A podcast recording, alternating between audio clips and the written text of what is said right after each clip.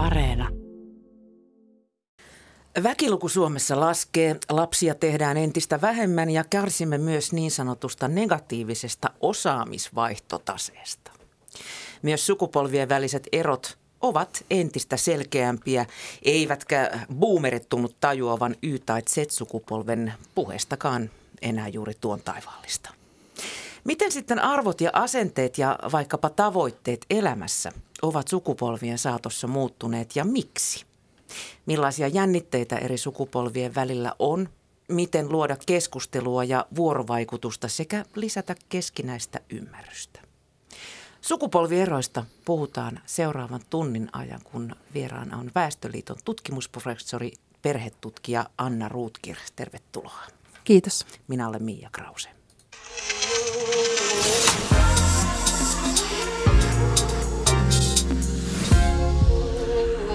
Yle Puhe. Anna, mihin sukupolveen sä itse kuulut? Joo, kun mä just nyt tätä ohjelman varten kävin läpi suomalaisia sukupolvia, niin sitten mä laiton heittiin mun eri perhejäsenet ja itseni siihen, että mä muistan, kuka kuuluu mihinkin. Niin, niin mä oon hyvin, mä oon syntynyt 66 ja mä oon niin tätä X-sukupolvea tosi tyypillisesti.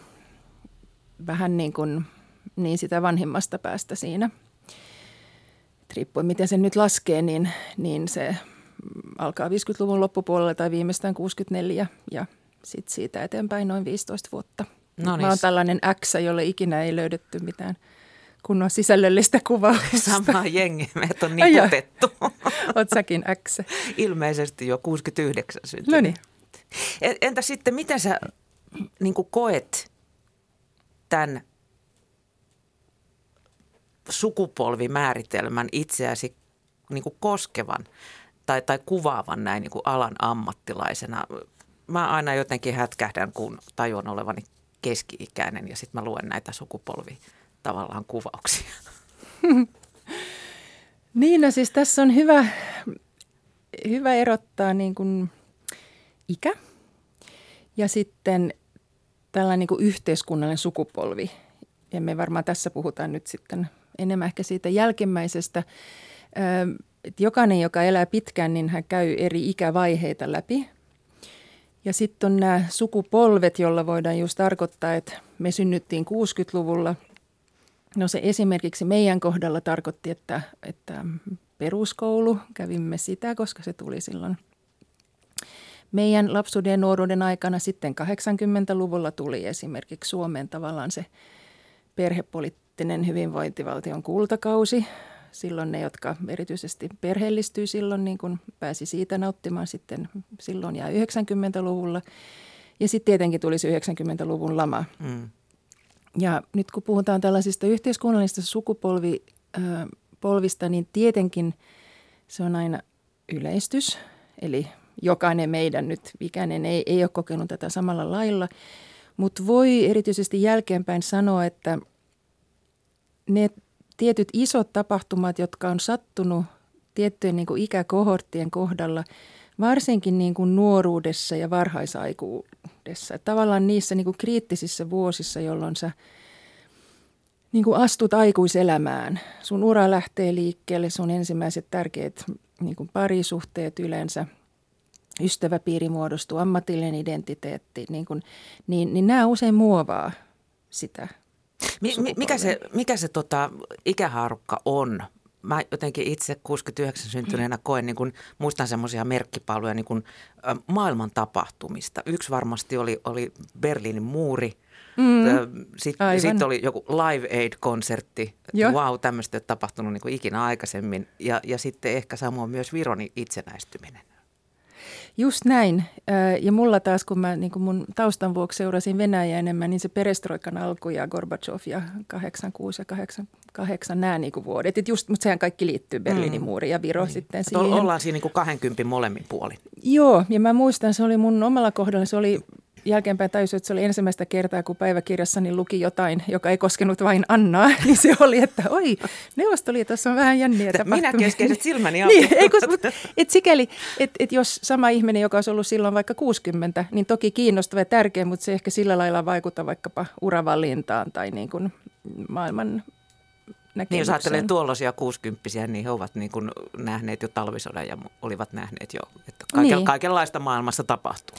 Niin ja samalla lailla nyt jos mietitään, että miten vaikka sinä ja minä ollaan koettu tämä pandemia tai sitten nämä, jotka on nyt just 18 tai 22, niin, niin, niin kuin – se on eri asia, koska ne on eri elämän vaiheissa ja, ja on hyvin mahdollista, että tästä tulee niille yksi sellainen sukupolvikokemus. Mutta sitähän sitä ei tiedä ennen kuin ne on ehkä vähän vanhempia, koska saattaa tulla vielä rajumpiakin käänteitä. Mm. Mutta sitten tuosta sukupolvimäärittelystä, niin ö, usein myös niin kun ajatellaan – että se on noin ö, 25 vuotta about se yksi sukupolvi, koska tavallaan se on myös se niin kuin perhesukupolvien, mutta tietenkin perhesukupolvet voi olla niin kuin pienempiä tai, tai varsinkin nyt isompia. Mm. Että et se ei mene ihan yksi yhteen tämä myöskään sukupolvi ja, ja niin kuin perhesukupolvet. Ja, ja sitten se on tietenkin vähän, vähän keinotekosta se 25, että vaikkapa nyt kun puhutaan milleniaaleista, eli nämä niin kuin, ö, 80-96 syntyneet ja sitten sen jälkeen syntyneistä, niin mitä vielä, ne muuten on sitten? No ne on sitten niin, jos nyt mennään, niin on suuret ikäluokat, eli, eli, eli sotien jälkeen, eli jotka boomerit. oli Suomessa varsin, joo, boomerit niin kuin länsimaissa, ei kaikissa maissa ei ollut näitä isoja, Suome, Suomessa oli harvinaisen isoja, sellainen niin kuin selkeästi vähän lyhyempi, mutta isompi vauvabuumi, okei, suuret ikäluokat – sitten on tämä meidän X, joka nyt tässä on hieman epämääräinen tässä vahvasti yliedustettu jengi. Sitten tulee milleniaalit, jotka siis oli niin kuin, koki jo aikuisena sen, sen vuosituhannen vaihteen. Ja sitten puhutaan, niitä sanotaan myös Y-sukupolveksi, eli X, Y, Z, mutta mä puhun milloin itse milleniaaleista. Ja sitten on tämä seuraava, jotka siis on vielä varsin nuoria ja vasta lähestyy tätä niin kuin tavallaan aikuisuutta. Ö, useammat on alle 25 vuotta, niin ne on sitten se X, Y, Z, ne on Z ja myös esimerkiksi Zoom-sukupolveksi sanottuja. Mutta siis toistaiseksi niin esimerkiksi milleniaalien ja tämän vielä nuoremman Z-sukupolven välillä ei löydetä hirveän suuria vaikkapa elämäntyyliin tai elämänarvoihin liittyviä muutoksia – et kun mä sanoin, että niin kuin 25 vuotta, mitä nyt sanotaan, että nyt tulee uusi sukupolvi, niin mm. eihän se ole sinänsä, niin kuin, jos mietitään just kokemuksia tai arvoja, niin se ei ole aina sanottu ja se tiedetään vasta jälki käteen, että onko tämä todella niin kuin sellainen erottuva sukupolvi.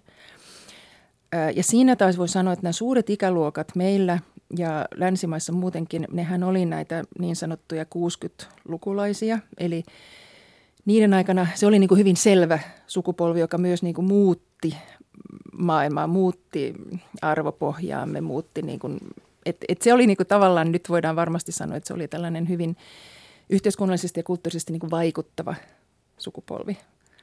Mutta sitten näistä niinku jälkeenpäin, että ollaanko me yhtä merkittäviä, niin se ei ole varma. Jäädäänkö samalla tavalla kirjoihin? Voidaanko Anna sitten niin kuin yleistyksiä sukupolvien mukaan ylipäätään tehdä. Että et tiettyyn, tiettyyn sukupolveen kuuluvat on tietynlaisia ja, ja sitten nämä on taas tällaisia. Tai niin kuin kuinka heterogeenisia ne ovat ja, ja tavallaan niin kuin vertautua toisiinsa. No siis tietenkin se on aina yleistys ja tietenkin se on aina just – tutkijoiden luoma, että no, miten vedetään niin, nämä aikarajat. Mietit keskiarvon, niin, että niin. et kukaan ei oikeasti ole just sellainen. Niin, ja tavallaan jos sä mietit, että, että sanotaan nyt, että sä oot vaikka, mm,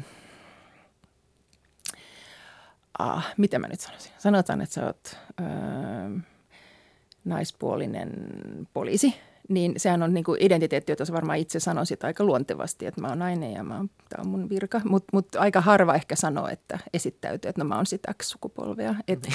et se on niin kuin tutkijoiden luoma, mutta se on tapa hahmottaa ajallisia muutoksia, joka kyllä on aika, aika tärkeä ehkä erityisesti sitten, kun mehän nyt eletään yhä pidempään ja näitä erilaisia sukupolvia on yhä enemmän ja joutuu niin kuin ymmärtämään, että esimerkiksi nyt vaikkapa tämä nuorin sukupolvi – Z-sukupolvi on siis kasvanut digitaalisen aikaan. Mm. Et ne on ne lapset, jotka ei ole koskaan elänyt ilman ruutuja ympärillään. Kun taas sinä ja minä, mä muistan ensimmäistä kertaa, kun mä muistan jopa niin kuin puhelinvastaajan. Että mä soitin opettajalle ja sitten oli joku puhelinvastaaja. Mä olin, että mikä tämä on? Niin kuin näin. Et, et, et mehän ollaan, ja, se, ja tämä nyt aidosti, me tiedetään nyt, että se muokkaa jopa ehkä sellaisia asioita kuin keskittymiskykyä ja reaktion nopeutta. Että tällä voi jopa olla ihan neurologisia vaikutuksia. Mm. Niin, niin sikäli esimerkiksi tämä digitalisaatio, minkä ikäisinä joutui tähän ruutumaailmaan, ähm, niin se on varmasti yksi aika tärkeä niin kuin määrittelevä tekijä, että minkä ikäisistä puhutaan. Et, et siksi se on tärkeää. Sitten on nämä muut, että mitkä, just nämä, mitkä on ne, mikä on se musiikki, joka todella iskee, mitä ähm, arvopohja, jotkut sellaiset, mitä niin kokee tärkeäksi. Nehän on usein sitä, mitä sun ympärillä olevat ihmiset koki hyvin tärkeäksi silloin, kun sä olit eri, erityisesti nuori. Mm. Ja tavallaan itse vähän pääsit Suomessa valitsemaan, että kenen kanssa sä teet asioita ja seurustelet. Ne on niin kuin tärkeitä meille läpi elämän. Niin, niin, niin siksi musta nämä on hyödyllisiä nämä sukupolviluokitukset. Millä, millä tavalla ne sitten valikoituu ne, ne asiat,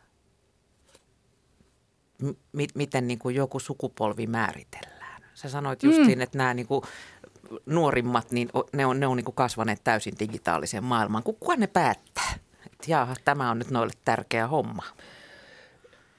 Tämä, no jos tämä nyt ihan karkeasti heitä. sanoo, niin ne tutkijat ovat tarpeeksi rahoitusta sille, että ei, mutta se on tosi jännä, että Suomessakin niin näitä sukupolvia on tutkittu välillä tosi paljon ja esimerkiksi nyt mä en ole itse, kun mä en just nyt myöskään tätä suomalaista kulttuurista sukupolvitutkimusta tee, niin mä en ole ihan varma, tekeekö joku juuri nyt sitä uudelleen. Että se on kyllä tutkijan vallassa se määrittely. Ja sitten siitä kiistellään ja ollaan eri mieltä ja tarkennetaan niin kuin näitä määrittelyjä.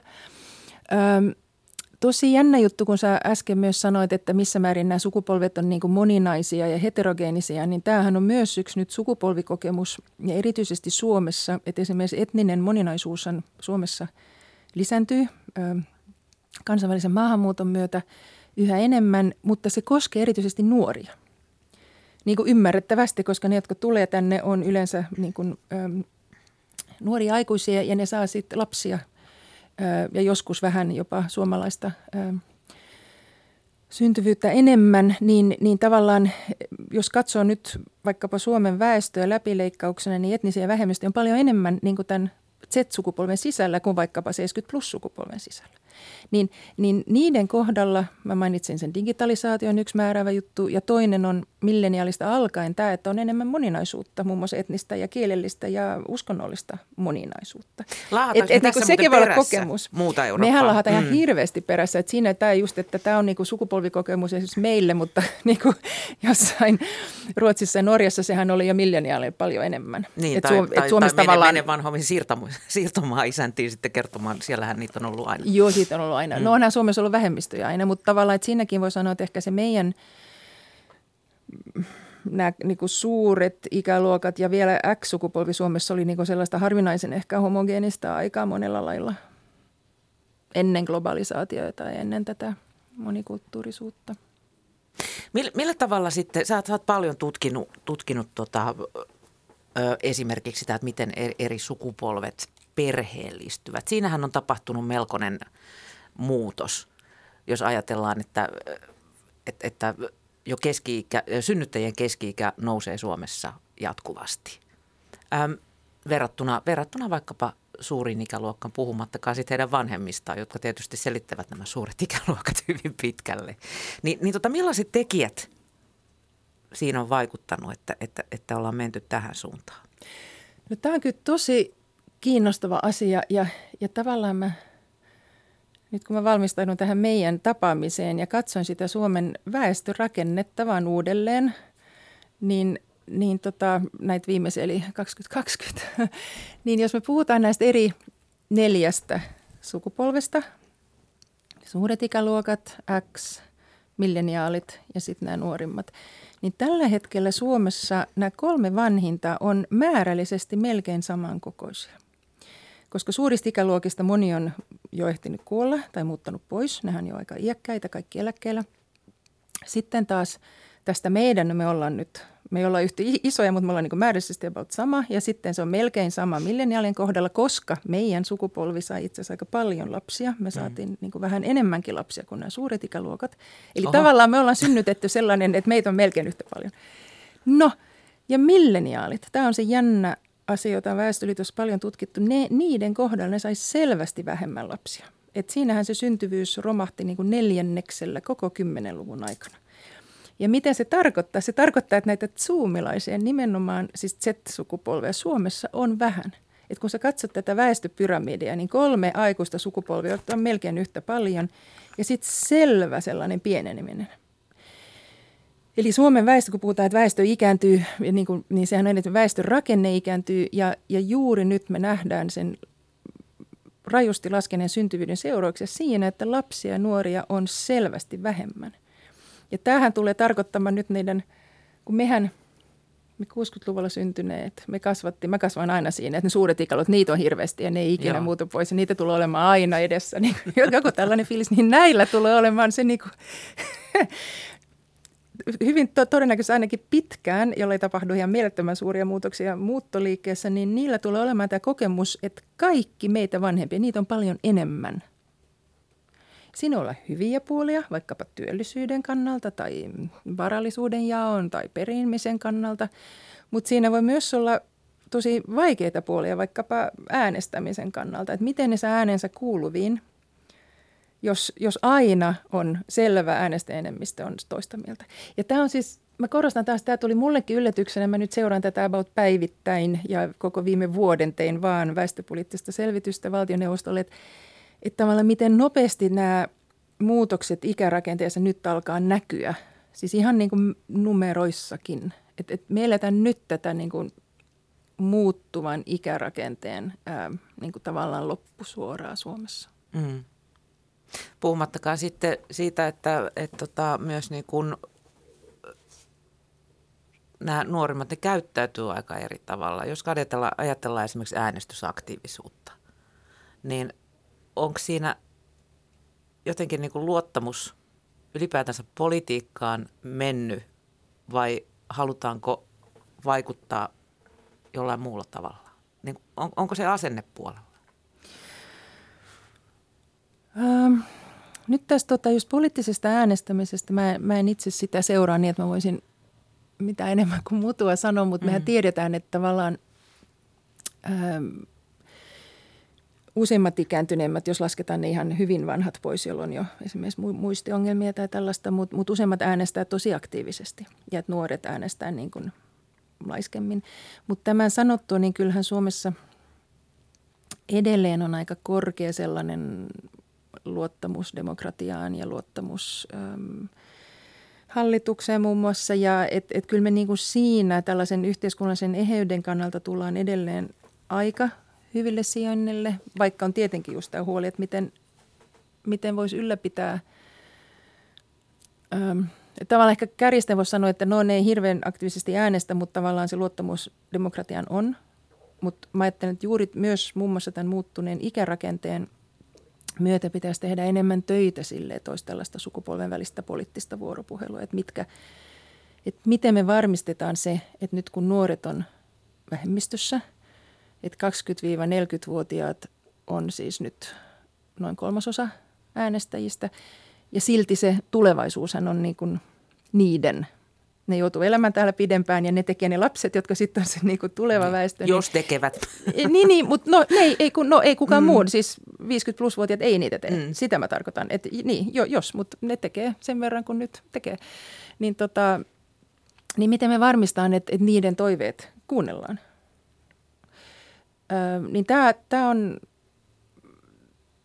Tämä on tärkeä haaste. Toistaiseksi Suomessa minusta sukupolven välinen solidarisuus myös niin kuin poliittisesti ei ole yhtä kärjistynyt kuin tietyissä muissa maissa, mutta, mutta niin kuin me voidaan ottaa sitä annettuna. Millaisia muita muutoksia Anna Ruutkir väestön ikääntyminen yhteiskunnalle aiheuttaa?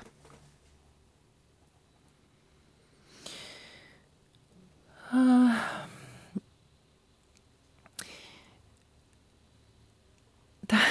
se on niin iso kysymys, että, että mietin, mistä siis Suomessa puhutaan julkisuudessa jotenkin aina heti ähm, huoltosuhteesta, niin, eli miten paljon edellä. ikääntyneitä on suhteessa sitten niin kuin julkisen rahoituksen rahoituspohjasta. Tämä on niin kuin erittäin tärkeä asia, mutta siitä puhutaan niin paljon, mm. että ehkä me nyt ei me puhuta siitä. Se, me skipataan se nyt, koska tällä, tämä tulee muuttamaan myös niin kuin ihan meidän läheissuhteita. Et, et, ähm,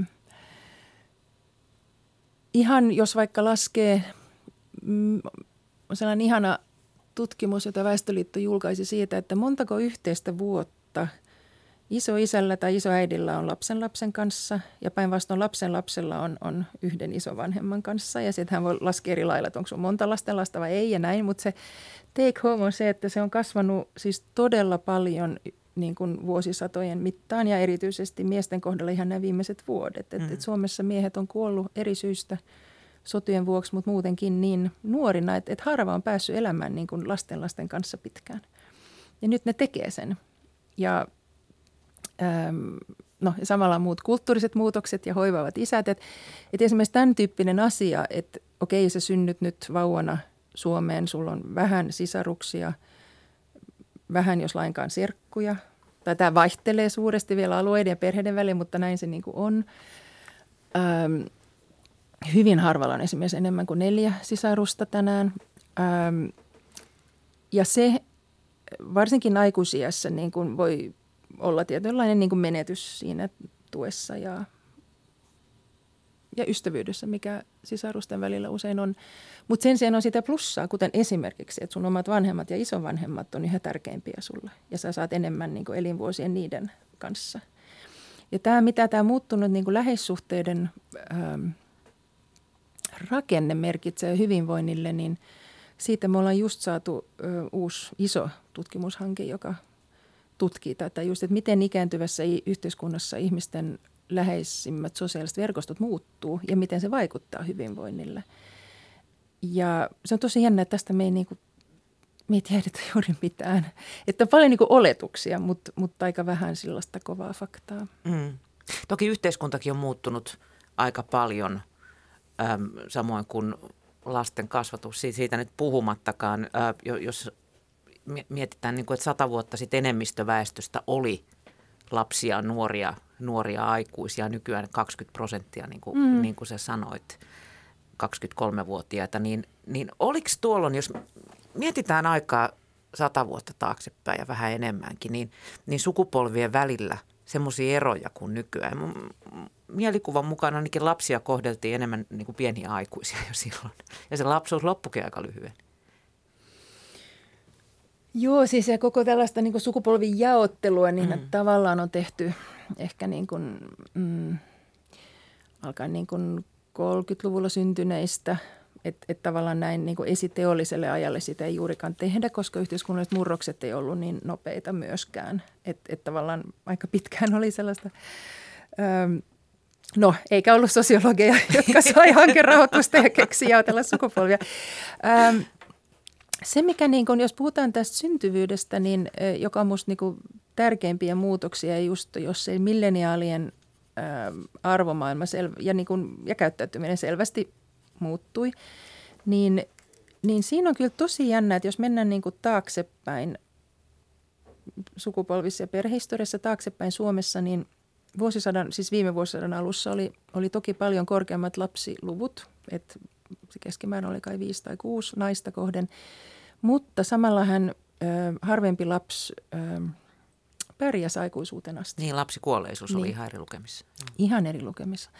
Ja ö, tämä taas, jos sä katsot montako lasta niin kun eli aikuisuuteen asti, niin se oli noin kaksi, vähän päälle. Ja se, mikä on jännä, on, että sitten sä voit Suomessa ja itse asiassa useissa muissa Pohjoismaissa – katsoo, että se aikuisuuteen selvinneiden lasten määrä on ollut suurin piirtein kaksi tosi pitkään. Joskus, jos sä katsot jotain alueita, jopa vuosisatoja. Mm. Ja tämä on mieletön jatkuvuus. Kaikki muu on niinku muuttunut tietenkin ympärillä. Että niinku yhteiskunta ja työt ja missä naiset käy töissä ja miltä perheet näyttää ja naisen asema perheissä ja koulutus ja niin kuin näin. Mutta mut tämä on ollut about sama Toki äitiys on ollut erilaista niin kuin näin, mutta, mutta silti. Ja, ja, ja nyt tullaan sellaisen näiden milleniaalien myötä näyttää siltä, että kaksi on jo edelleen se yleisin, mutta harvempi saa enemmän kuin kaksi. Ja sitten tota, yhä useampi saa yksi ja yhä useampi saa nolla. Ja tämä on just se taas se, että mitä se merkitsee sitten koko sun elämän niin kuin kululle ja läheissuhteelle. Ja, ja tämä on se muutos, jota me nähdään tavallaan just, just nyt. Tämä, tämä on yksi mielenkiintoisempia. Sitten sen takana sä ehkä, Mia, hait vähän tätä niin kuin kulttuurista muutosta siinä, että totta kai se niin kuin panostus lapsiin oli aikaisemmin hyvin erilainen liittyen muun muassa ihan kulttuurisiin piirteisiin, mutta myös, että minkälaista töitä tehtiin ja terveys ja äm, että tavallaan se niin kuin nykyinen kasvatus, joka on hyvin, hyvin äm, niin kuin läheistä, tunnepitoista, ei, mutta sitten ei, ei, ei Lapsilähtöistä saa, ehkä. Lapsilähtöistä ei saa niin kuin kurittaa. Ähm, monella lailla niin kuin kohdellaan nyt lapsia aidosti paljon parempi kuin aikaisemmin. Ei niin, etteikö vanhemmat olisi rakastanut lapsia, mutta siis ymmärrys siitä, että minkälainen lapsi on ja mitä hän tarvitsee, on, on, on merkittävästi muuttunut, niin, niin, niin sehän on niin kuin yksi muutos, että tavallaan ne lapset, jotka sitten syntyy Suomeen, niin nehän voi paremmin kuin ikinä. Just muun muassa siksi. Ne saa niin paljon aikaa, ne on niin toivottuja, suunniteltuja, odotettuja, pohdittuja ja sitten tämä niin kuin tuki vanhemmuudelle on, on, on sen verran hyvä, että ne sitten voi tosi hyvin. Mm. Että se on tämä niin kuin määrä versus laatu siinäkin. Yksi mikä on ihan fakta, on, että nuoruus on pidentynyt. Mm. Tai, tai sitä on ihan, ihan pidennettykin. Perhe perustetaan myöhemmin ja työelämäkin alkaa monella vasta pitkien opintojen jälkeen. Millainen vaikutus sillä on lasten hankintaan? Tämä on kyllä tosi, tosi Haetaanko, jännä. Niin, halutaanko en... sitä jatkaa, sitä nuoruutta siis? Kun siis tämä, tämä, on, tämä, tämä on oikeasti itselleni arvotus ja varmaan jotkut tutkijat on tämän selvittäneet paremmin kuin minä, mutta siis jos lähtökohta on nyt Suomessa se, että niin kuin joitain äm, ryhmiä lukunottamatta, niin lapset voi tosi hyvin. Ne on tosi terveitä, niin kuin fyysisesti vahvoja, saa hirveästi resursseja. Ää, ja silti niin kuin tuntuu, ei vähintään heiltä itseltään tuntuu niin siltä, että ne kypsyy tosi myöhään. Mm. Että 23-vuotias voi sanoa, että en mä ole aikuinen, että en mä tunne itseni aikuiseksi. Mutta siis, jos mä olisin päättänyt oman itseni puolesta, niin mua ei jos, enkä onneksi kyllä lisääntynytkään alle kolmekymppisenä. En tiedä, olisinko pitänyt antaa äänestääkään alle kolmekymppisenä vielä. Mutta sitten mä mietin, että aikaisemmin historiassa, että sä näet tällaisia, että 13-vuotiaasta tehtiin joku faarao ja mä en mm. muista kuka se oli, oliko se Tutankaama vai niin kuin näin. Ja sitten oli nämä 16-vuotiaana lähdettiin sotaan. Niin. Ei, mutta siis niin kuin, että et, että okei, ehkä kukaan ei ole tunnet sä itsesi kypsäksi, mutta, mutta niin kuin, että, että se vastuu, mitä nuoret on ottanut aikaisemmin tosi varhain. Mm. ehkä, siis monella lailla liiankin varhain. puhumattakaan lapsista, että silloin oli paljon enemmän siis ei-suunniteltuja raskauksia, paljon enemmän ei-toivottuja raskauksia, paljon vaikeammin itse säädellä sitä omaa lisääntymistä naisena ehkäisymenetelmineen tai abortteineen, niin, niin, niin, niin silti se on niin kuin jännä se tietty, mitä myös kyllä niin kuin näkyy ja heijastuu sellainen, niin kuin, että vähän arastellaan, kartetaan riskiä. Tämä milleniaaltahan on myös se sukupolvi, joka jotain riskejä. Mm. Että se meidän, mehän niin kuin juhlittiin ja tehtiin hulluksi. Ja ne, ne on tosi, siis vähän väkivaltaa ja vähän päihteitä ja vähän varotaan. Ja se on hyvä juttu, mutta sitten siihen liittyy myös sellainen, että olenko hän kypsä. Ja sitten pohditaan tosi tosi pitkään, että olenko hän kypsä parisuhteelle ja kenen kanssa ja olenko hän kypsä lapsille ja kenen kanssa. Ja jälleen tämä on pääosin tosi hyvä, mutta – sen niin kuin kääntöpuolena on se, että, että sitten on myös tosi paljon yksinäisyyttä, koska niitä askeleita ei uskalleta ottaa tai ei Eli, eli voisiko sanoa, sitoutua. Että mm. et, et, niin kuin siksi mä nyt tosi varovasti sanon, että tässä on tietty paradoksi, että tavallaan ne on saanut enemmän resursseja niin kuin lähtökohtaisesti. Mutta siitä ei ole tullut mitään sellaisia niin kuin super, että nyt ratkaisemme kaikki ongelmat heti ja ollaan niin kuin uskalliaampia, vaan siitä on tullut ehkä varovaisempi sukupolvi. Niin, voisiko sanoa, että turvallisuushakuinen – mikä, mikä on niin kuin yleensä, ei, ei välttämättä ole semmoinen adjektiivi, mikä nuorisolaisiin liitetään. Ei, mutta nythän ne on. Ja se on niinku, tämä, niin jälleen, niin sehän on monella lailla hyvä asia. mutta mut ehkä tähän täytyy myös liittää se tulevaisuuden näkymät, et tota, koska tässä on se hirveän jännä juttu, että just nämä suuret ikäluokat, jotka nyt siis todella tuli siis ankeista oloista ja oli se sota takana ja oli se niin kuin todella monella lailla hyvin paljon köyhempi, raaempi äm, Suomi. Ja silti ne kasvoi sellaisessa mielettömässä tulevaisuuden uskossa, että kaikki näytti hyvältä ja kaikki itse asiassa meni tosi hyvin. Jos miettii, että se on se, se sukupolvi, joka rakensi hyvinvointivaltion, koki mielettömän sosiaalisen liikkuvuuden, niin kuin laittoi perusteet kaik, lähes kaikille siihen, missä me ollaan nyt. Niin, ja koki sellaisen suuren niin kuin, muutoksen, että niillä meni paljon paremmin kuin niiden vanhemmilla yleensä, niin, niin ehkä siinä oli myös se, että ne, ne oli niin kuin toiveikkaimpia. Ja se liittyy myös tähän lastensaantiin, että se mitä sen sukupolven ihmiset sanoo, että okei se oli normi ja se kuului asiaan saada lapsia, mutta siinä oli myös se, että niin, kuin, niin totta kai, että miksei, että okei mä opiskelen vielä, meillä ei ole mitään töitä, mutta no kyllä se siis sitten niin järjestyy. Ja tällainen ajatustapa ei tunnu enää niin kuin edes mahdolliselta useimmille niin kuin nuorille tai mm. milleniaalille. Niin siis Vaikka jo pelkästään... tosiaalisesti niin ne turvaverkostot on paljon paremmat. Mm. Mutta mut jos ajattelet sua tai mua nuorena, niin kesäduunihan ei ollut mikään ongelma. Kävelin jonnekin ja sanoin, että mä tulisin teille nyt kesätöihin. Mm-hmm. Su- suurimmaksi silloin pääsi. Joo, nykyään, jo. nykyään sitä ruvetaan miettimään tammikuussa ja tekemään videoesittelyjä ja CVtä itse, niin kuin tämmöiset yläasteikäiset suurin piirtein. No nykyään on joku verkkosivu, missä voit poimia niitä. Että mehän jouduttiin kuitenkin itse ne hakemaan. Mutta kyllähän tämä tosiaalisesti on, kyllähän töitä niin kuin Suomessa myös on. Ja, ja tämä tavallaan, kun nämä on miljoonaiset lähtien yhä pieneneviä ikäluokkia, kyllä ne tulee löytämään töitä. Siis et nyt vähättelemättä sitä, että jossain paikassa se voi olla vaikeaa, mutta niin kuin sinänsä mä taas sen että en mä luule, että niillä on, tämä on taas sellainen asia, että itse epätyypilliset työsuhteet ei ole, tai pätkätyöt ei ole niin kuin lisääntyneet niiden kohdalla, vaikka ne usein niin kuin puhuu niin kuin ne olisivat. Ö, sosiaalinen liikkuvuus ei ole Suomessa toistaiseksi niin kuin muuttunut juurikaan voi olla, että se tulee jälleen, kun me katsotaan, että miten ne, mihin nämä miljoonat nyt päätyy, mutta toistaiseksi ei. Mutta jos sä kuuntelisit niiden puhetta, niin se on, että meillä on niin paljon rankempaa kuin edeltävillä sukupolvilla, mutta tavallaan Jokaisella on, hieman... on aina rankempaa kuin edellisellä, ainakin omasta mielestä. No en mä tiedä. Mä, mä en ajatellut, että, meille, että meidän sukupolvi olisi rankempaa kuin edellisellä. Mä ajattelin... Ai mä ajattelin, kyllä ajattelin. Se... Niillä oli, kato, Ei, asuntolaina oli, oli, oli niin kuin silleen maksettu. No mutta sota. Niin, mutta jos mun vanhemmat oli niin kuin näitä niin kuin suuria ikäluokkia, 40-luvun puolivälissä syntyneitä. Niin saatte, niin, niin okei, okay, saatte yksi, niin kuin, joo, no näin. Mutta silti mä ajattelin, että kyllä mä ajattelin, en mä tiedä siis, no mä en ikinä ajatellut. Inflaatio niin, oli syönyt asuntolain, että kuka tahansa pääsi niin. yliopistoon opiskelemaan. Niin.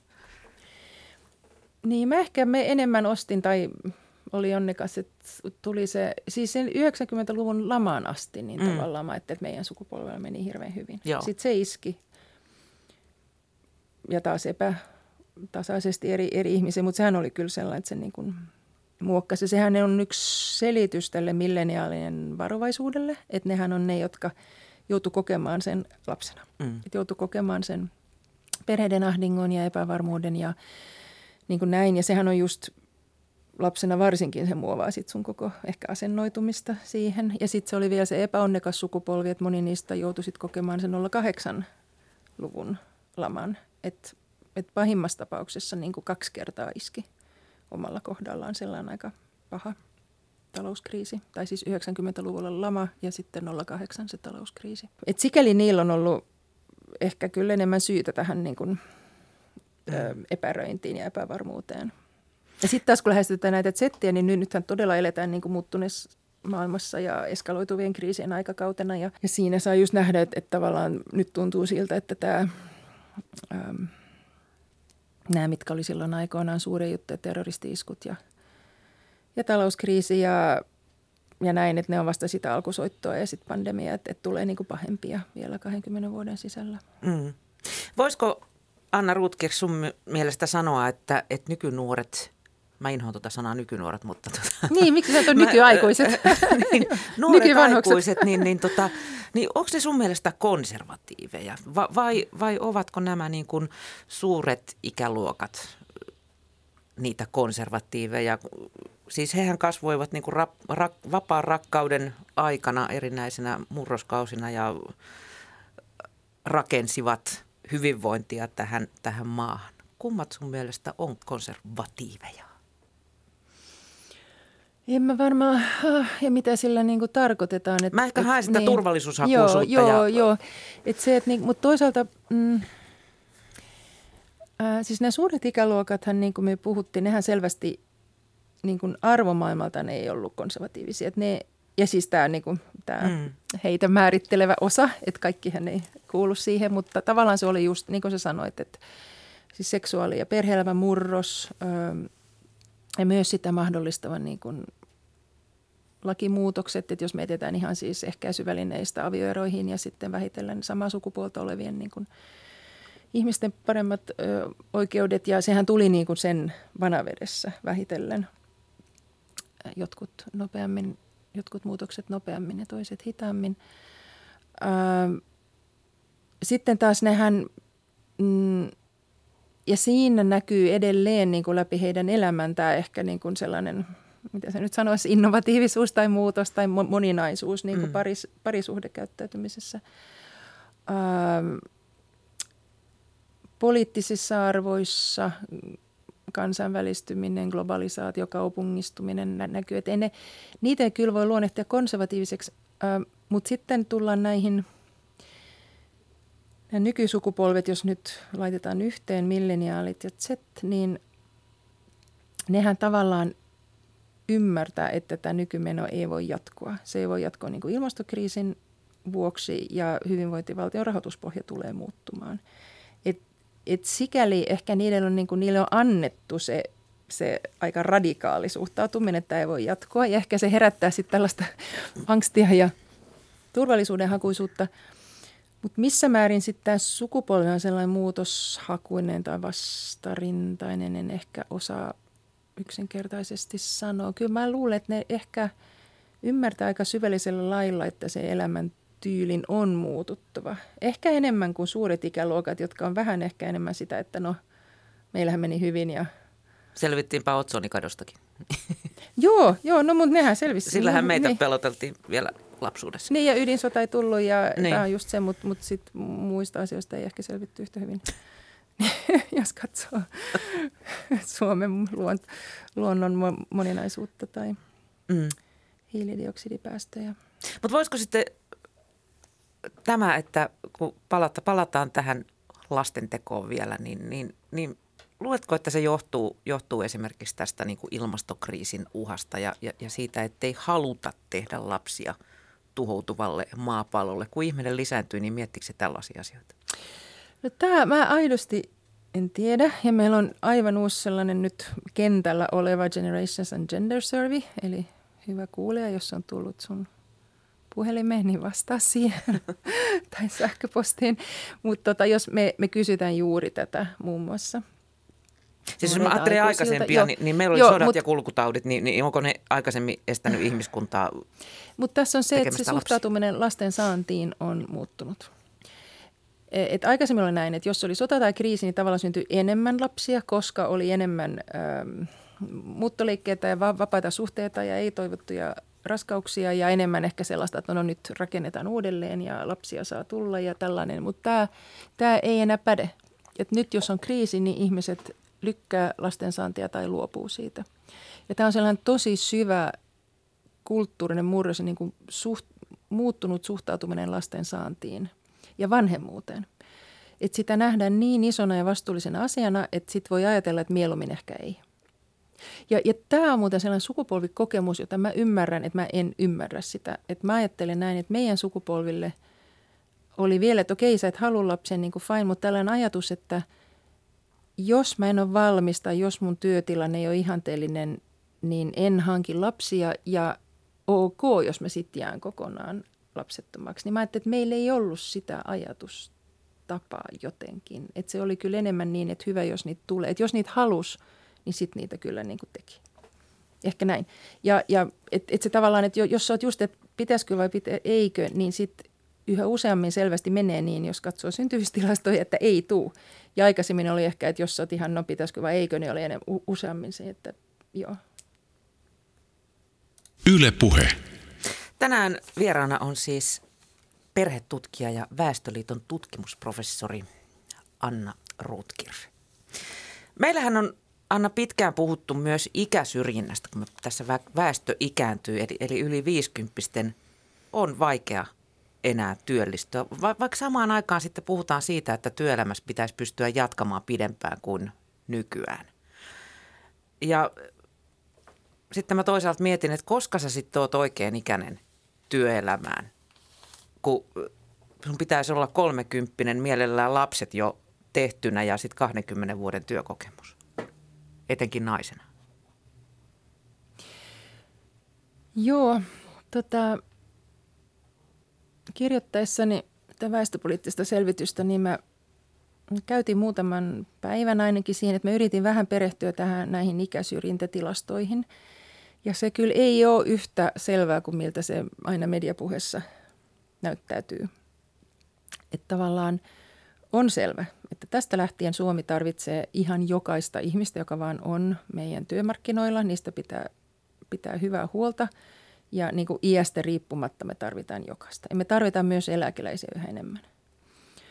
Ja on myös selvää, että sellainen puhe ja suhtautuminen Suomessa on usein ollut sellainen, että niin kuin ihmisen parasta ennen on, on ennen 50 vuotta ja, ja varsinkin naisen, koska se liittyy naisilla vaihdevuosiin ja, ja ulkonäköön ja moneen niin kuin muuhun sellaisen seikkaan. Mutta tämän sanottua, ää, Suomen työmarkkinoiden niin kuin suurin haaste tällä hetkellä on se, että 50 vuotta täyttäneet ää, ei halu tai pysty jatkamaan työelämässä. Ja sellaista tosi kovaa niin kuin fakta, että tämä johtuu nyt ikäsyrjinnästä. Ei ehkä ole, että me tarvitaan niin kuin keppiä, mutta tarvitaan myös porkkanoita ja me tarvitaan kuntoutusta. Et, ja sitten niin kuin sä sanoit, mikä ikä ei ole niin kuin oikea, eli vaikka minkään iän ei pitäisi olla väärä, on myös ikäsyrjintää todettu ainakin ulkomaalaisissa tutkimuksissa niin kuin nuoria kohtaan. Et sanotaan, että niin sä oot tosi, tosi hyvä 28-vuotias niin, ja sä voisit sopia jo esimiestehtäviin, niin sua ei oteta, koska on nämä isot ikäluokat ja meritoituneemmat ja da Että tavallaan se voi kohdistua, siitä on kai aika selvää, että se kohdistuu niin kuin herkemmin naisiin kuin miehiin. Ja miehiä suositaan monella lailla niin kuin tiedostamattakin uh, urakehityksessä ja palkoissa, mutta mut tämä, että sitten se, se niin kuin ikä olisi juuri ikääntyneitä vastaan, niin mm, toivotaan, että se ei ole niin pahaa kuin, että mä, ehkä mä ajattelen näin, että kun Suomessa sanotaan niin usein, että se ikäsyrjintä on, niin sitten ihmiset ajattelee, että se on niin kuin mm. väistämätöntä. Et sen sijaan mä vaan puhuin siitä, että me tarvitaan kaikkia. Suomessa äh, 50-64-vuotiaat tekee, ja, ja 65-74-vuotiaat tekee selvästi vähemmän ansiotyötä kuin muissa Pohjoismaissa, ja tähän tarvitaan niin kuin pikaisesti muutosta.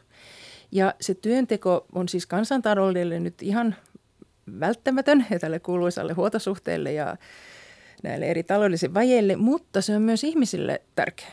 Että se on varsinkin suomalaisessa hyvin työkeskeisessä yhteiskunnassa on niin kuin hyvinvoinnin lähde, se on taloudellisen hyvinvoinnin lähde. Sitä on osoitettu, että se niin kuin tukee muistia. Niin kuin, että se, se on useimmille yksilöille myös hyvä hmm. jatkaa työelämässä pitkään. Niin siis kyllä mä tiedän monta kuusikymppistä, jotka varmaan kuolisi ei suinkaan vanhuuteen, mutta muuten sydäriin, jos niille nyt annettaisiin kukkapuska ja sanottaisiin, että terve menoa sinne eläkkeelle kiikustuoli nyt kenumaan. Entä sitten työpaikoilla, miten, miten sun mielestä, siis sehän nyt on, on, on selvä varmasti, että tämmöinen niin kuin laaja ikärakenne on, on niin kuin pelkästään hyväksi, mutta miten sun mielestä Anna voisi kehittää sitä sukupolvien välistä vuoropuhelua, jos sitä ikään kuin luonnostaan ei ole? Niin ja sitten vielä, vielä kun puhutaan tästä ikäsyrjinnästä, mä, mä nyt koko ajan pelkään tästä syntyykö skandaali, mitä mä sanon, mutta sitten se toinen, toinen ongelmahan on se ihan työnantajana, että jos sulla on kaksi yhtä hyvää työntekijää, yksi on 25 ja yksi on 55, ja mä oon nyt itse 55 pian, niin se 55 on kalliimpi lähtökohtaisesti, mm. melkein aina, koska se on ollut silloin enemmän, ja tavallaan mä ymmärrän, että näin on, mutta sitten työnantajan näkökulmasta, jos mä sitten otan sen 25-vuotiaan, niin sehän on sinänsä ikäsyrjintä. Että se voi olla ihan taloudellinen ratkaisu, jos ymmärrät, mitä mä haen. Mm. Jos mennään tähän, että miten me saataisiin, että tämä on osittain myös nämä niin kuin suomalaisen työmarkkinoiden tietty joustamattomuus ja meidän hyvin vahvat niin kuin sitoutumiset, näin pitää olla eri elämänvaiheissa. Nämä on kaikki nämä etuudet. Ne on aika niin kuin kiveen hakattu ja se ei aina edistä sitä parasta optimaalisen tiimin luontia. Mutta ähm, Tämä, että on eri sukupolvet työpaikoissa, mä luulen, että kaikki kokee sen antoisana.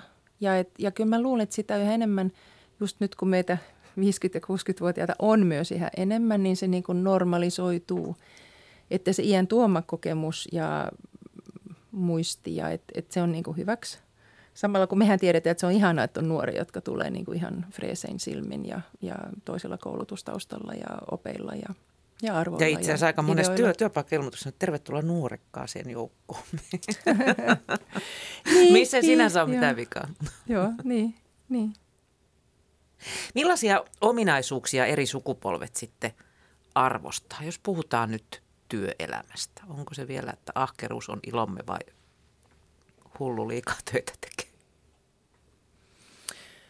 Tässä on ehkä vähän, koska mä tiedän, että tätä on kysytty ja tutkittu, mutta mä en ole niin tutustunut niihin. Että et, ähm, kaikki sukupolvet Suomessa arvostaa sitä sekä perhettä että työtä kyllä korkeasti. Ähm, et mä en nyt muista, onko, mä yksinkertaisesti en muista, onko siinä suuria muutoksia. Ähm, mä luulen, että se – puhuttiin tästä myöhäisemmästä aikuistumisesta ja tavallaan se, että tietyt asiat tapahtuu myöhemmin elämänkaaressa, kun vaikkapa sen vakituisen parisuhteen luominen ja ähm, lastensaanti erityisesti jälkimmäinen, niin ähm, se on sitten yhteydessä siihen, että esimerkiksi tällaiset käsitteet kuin oma aika – niin ei sitä ollut meidän nuoruudessa. Mm. Että tavallaan se, että tämä, että aika lapsilla, aika työlle, mutta sitten aika itselleen ja harrastuksille, joka on monella lailla niin kuin ihan hyvä ja ymmärrettävä termi, mutta samalla niin kuin se, se, se, se on uusi, niin sehän on tullut ni, niin kuin niillä. Että sellainen niin kuin itsestään huolehtiminen, omat ihmissuhteet, oma, niin se liittyy myös tällaisen yksilöllistymiseen tavallaan, että niin, ja on siis työn aika, on perheen aika ja on niin, oma aika. Niin ja sitähän mm. on siis vanhempienkin ihmisten, niin isovanhempi-ikäisten keskuudessa tämä lisääntyy jatkuvasti samalla kun, samalla kun he, heistä tulee koko ajan parempi kuntoisia tässä näin, niin tota, ei sitä enää välttämättä kiikkustuolissa istuta, vaan sitä ollaan joogassa tai eteläreissussa. Niin, mutta mä en tiedä, puhuuko ne omasta ajasta sillä lailla. Niin kuin tämä, tämä ihan terminä mm. nyt. Että kun mä mietin näitä niin kuin eroja, kun sä puhut suhtautumisesta työhön, niin mä ajattelin, että ehkä se yksi – jota just esimiehenä joutuu miettimään, kun me puhutaan niin työn ja muun elämän yhteensovittamisesta mm. ja näin, niin tavallaan sehän ei ole vaan se perhe eikä vaan lapsiperhe, vaan se on niin ylipäänsä harrastukset, elämäntyylit ja se on itse asiassa hirveän hyvä ja tervetullut asia, varsinkin nyt suomalaisessa työelämässä, että uskaltaa puhua niistä muista asioista. Niin ja että se on tärkeää ottaa sitä. Kyllä, kyllä sitä meilläkin korostetaan paljon. Ja sitten kyllä tämä, niin kun, jos nyt mennään näihin isoihin trendeihin, niin kyllähän tämä niin kun työn ja teknologian murros näkyy jo milleniaaleilla ja varmaan tulee näkymään sitten seuraavalla sukupolvella. Eli tämä, että missä sä teet työtä, minkälaisia työaikoja sä oot, mm. sä niin kuin seuraat, niin tässä on nyt varmaan todella suuri muutos – ja sehän liittyy myös tähän, että mitä muuta sä haluat nivota siihen. Että tällaiset niin kuin digitaaliset nomadit, että teet töitä ja matkustat ympäri maailmaa, niin sehän on niin kuin milleniaalien keksintö varmaan. Öö, tai niiden niin kuin, istuu niiden arvoihin. Että et sellainen niin kuin, öö, yksilöllistyminen, omat valinnat, omat aikataulut, niiden arvostaminen, niin nousee niillä – sinä ja minä, mehän edelleen niin kuin vartuttiin jotenkin siihen ajatuksen, että on tavallaan yksi työ ja se on niin kuin ja työ ura. ja yksi ura ja sitten se on myös jossain paikassa ja sulla on joku selvä työnantaja. Nyt, niin kuin, nyt nämä kaikki käsitteet, että missä tehdään ja mitä lasketaan työksi, missä se on, niin, niin kuin, nehän, nehän on radikaalisesti, radikaalisti muuttumassa. Millä tavalla sitten, tai, tai millaisia odotuksilla odotuksia eri, eri sukupolvilla toisiaan kohtaan on. Tätä ei varmaan ole ihan viime aikoina tutkittu, mutta kyllä siitä ainakin vuodet 2012 tietoa löytyy. Mm, no tämä on myös tosi jännä, että mm, kun sä puhuit siitä, että sulla oli ehkä tällä, että, että meillä oli vaikeampaa kuin edeltävällä sukupolvella, että, että ainakin olen milleniaalina, varsinkin länsimaissa laajemmin, on, on kyllä ollut sellainen, että niillä on vaikeampaa – ja että niitä ei ehkä ymmärretä, että niitä just pidetään hemmoteltuina ja että kaikkihan on teillä hyvin. Ja, kun, kun niillä on, on vaikeuksia ja, ja silloin liittyen tosi paljon tähän itse asiassa just oman asunnon saamiseen ja tähän niin kuin, että milloin sä oot vapaa lainoista ja milloin sä oot niin kuin asettunut jaloillesi ja milloin sä voit kokea olevasi niin kuin täysin aikuinen siksi, että sulla on talouden riippumattomuus ja, ja niin kuin turvattu toimeentulo ja tuleeko se hetki ikinä, niin, niin, niin tämähän on nyt niiden kohdalla sellainen muuttunut niin kuin elämän rytmitys ja, ja iso ero edeltäviin sukupolviin kyllä. Mutta se on tavallaan, siinä on myös, että samallahan elintaso on noussut. Että tällaista niin kuin, että se on, että mihin sä vertaat. Mutta elintaso on noussut, koulutus on noussut, ne on terveempiä, ne, niin kuin, ne ei ole kokenut tosi monta sellaista haastetta, mitä edeltävät sukupolvet koki. Mutta ymmärrettävästi ne sitten pohtii niitä haasteita, mitä niillä edelleen on. Niin, totta kai se vaikeus myös, tai vaikeudet suhteutuvat myös siihen jo koettuun. Että et millaisia niin, vertailukohtia Mutta on, on se jännä, kun miettii siis ihan vaan se vaikka fyysinen muutos, että siis nehän on pidempiä kuin, kuin me. Mm. Ja se, se syy on siis tämä hyvä lapsuuden terveys ja rokotukset.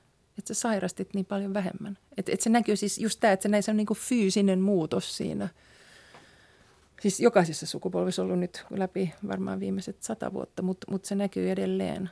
Ja sitten niiden niin kuin jalatkin on eri lailla muodostuneet, koska ne on kävellyt niin paljon vähemmän luonnossa ja enemmän huonoissa kengissä, niin ne on niin kuin littajalkaisempia. Et, et tulee myös niin kuin tällaisia tosi jänniä elämäntapaan liittyviä muutoksia. Ja nythän me lähestytään sellaista sukupolvea maailmassa, missä use, useimmat on varttuneet kaupungissa ja hyvin moni ei ole koskaan kulkenut paljon jaloin. Niin, niin kuin tällaisia muutoksia, ne on minusta tosi jänniä että elää ruudulla, mutta ne ei ole kulkenut luonnossa paljon jaloin, niin mitä se tekee koko sun arvomaailmalle niin, ja aletaan rakentaa sellaisia kuule paljasjalkapuistoja tuonne noin. Tänne voi niin, tulla kävellä Ja tämä on tosi jännä, että siis joogaahan tehdään, jota nyt paljon harrastaa. Sehän tehdään paljon jaloin, että hyvä, että siinä ne ainakin matolla. Niin kuin. Ehkä se ei ole sattuma. Millaisia vaikutuksia tällä koronapandemialla sitten odotetaan olevan? Onko siitä mitään kärryä? Monella on ainakin opiskelu- ja työelämään pääsy viivästynyt. Ja miten se vaikuttaa tulevaisuuden uskoon sitten? No tämä on se tosi jännä juttu, että, että emme tiedä. Ja nyt nämä Suomessa, jos miettii, että siis tämä pandemia, joka ei nyt vielä ole ohi, mutta sitten kun se on, niin toivottavasti selvittiin aika vähällä näin niin kuin sairausluvuissa ja kuolinluvuissa. Ja itse asiassa taloudessa menee paljon paremmin kuin odotettiin. Ja jos tämä pandemian aiheut, aiheuttama niin kuin uusi talouspolitiikka länsimaissa ja rajut elvytykset, jos se luo sellaista niin kuin nyt menoa taloudelle ja tulevaisuuden uskoa, niin, niin se voi olla myönteinen vaikutus. Ja jos sä niin kuin selviit kriisistä hyvin, jos se ei ole nuorten kohdalla just hirveästi viivästyttänyt ö, työmarkkinoille asettumista tai, tai parisuhteen muodostamista tai tällaista, niin – mitä me siis ei vielä tiedetä, että varmaan hetkellisesti viivästytti, mutta onko se niin kuin puoli vuotta vai kaksi vuotta vai enemmän, niin sehän voi myös kasvattaa sellaista kriisinsietokykyä. Et, et kyllä mä silloin, ähm, tästä pandemiasta oli yksi ihana sellainen milleniaalien blogi, se oli, että no niin, kaikki istuu kotona ja tuijottaa sarjoja – striimauspalvelusta, että yhtäkkiä koko ihmiskunta tekee niin kuin mun sukupolvi on tehnyt aina. niin, tota, niin, niin kuin se, että et se, ää, se tietynlainen sellainen sytkähdys, että tämä on nyt iso aito kriisi. Ja että niin kuin tavallaan elämän ja kuoleman asiat, sukupolven välinen yhteenkuuluvuus, koko niin kuin kansantalouden, koko väestön niin kuin pärjääminen, niin se voi kaikille, eikä varmaan vähintään nuorille aikuisille, myös luoda musta sellaisen niin kuin vahvuuden.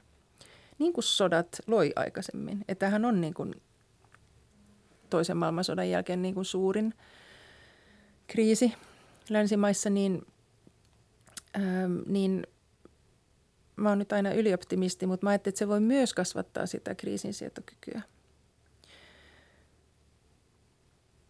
Ja musta Suomessa puhutaan tällä hetkellä ehkä vähän, me ollaan aina niin negatiivisia, aina nähdään epäkohdat, puhutaan niin paljon siitä, että perheellä ja lapsilla menee niin kuin huonosti, niin joo, jotkut koki tämän niin kuin, tosi huonosti ongelmat lisääntyi, mutta on myös ne, jotka koki hyviä asioita pandemiasta ja on myös ne perheet ja parisuhteet, jossa menee paremmin ja voimannuttiin siitä kokemuksesta just siksi, että meillä, meillä oli hyvät tuet pääosin ja meillä oli toimiva yhteiskunta melkein, melkein koko ajan. Niin, niin mä ajattelin, että me voitaisiin tässä kaikki, mutta ei vähintään nuoret aikuiset niin kuin ottaa opiksi. Koska tämä ei ole viimeinen pandemia, tämä ei ole viimeinen iso kriisi seuraavien vuosikymmenten aikana. Ei taatusti. Millaisena sinä näet suomalaisen yhteiskunnan sukupolviajattelun vinkkelistä vaikka kolmen vuosikymmenen kuluttia? Emme ole ennustajia, mutta saat fantasioida tähän loppuun. Tämä on nyt siis, me puhutaan tästä väestörakenteen ikääntymisestä, niin seuraavat 20 vuotta on meillä on tavallaan se huipentuma. Et sen jälkeen nämä niin sanotut suuret ikäluokat, sitten ne on niin kuollut pois.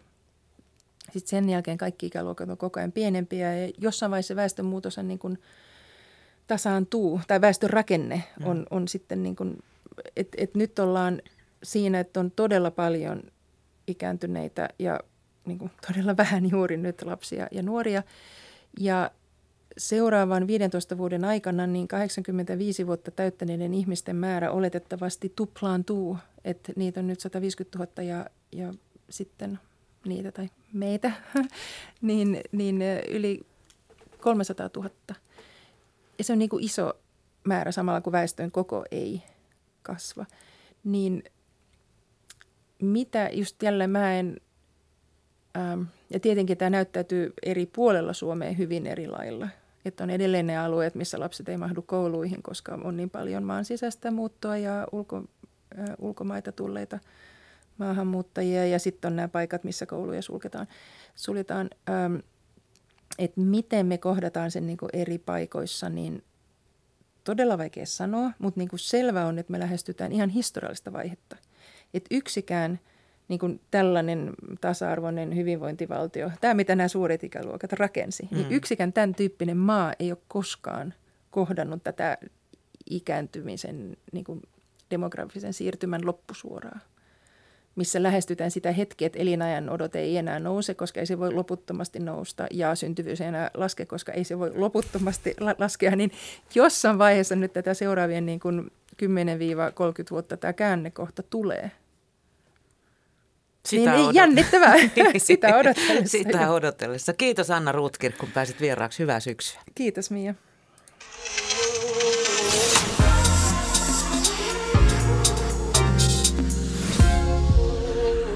Yle Puhe.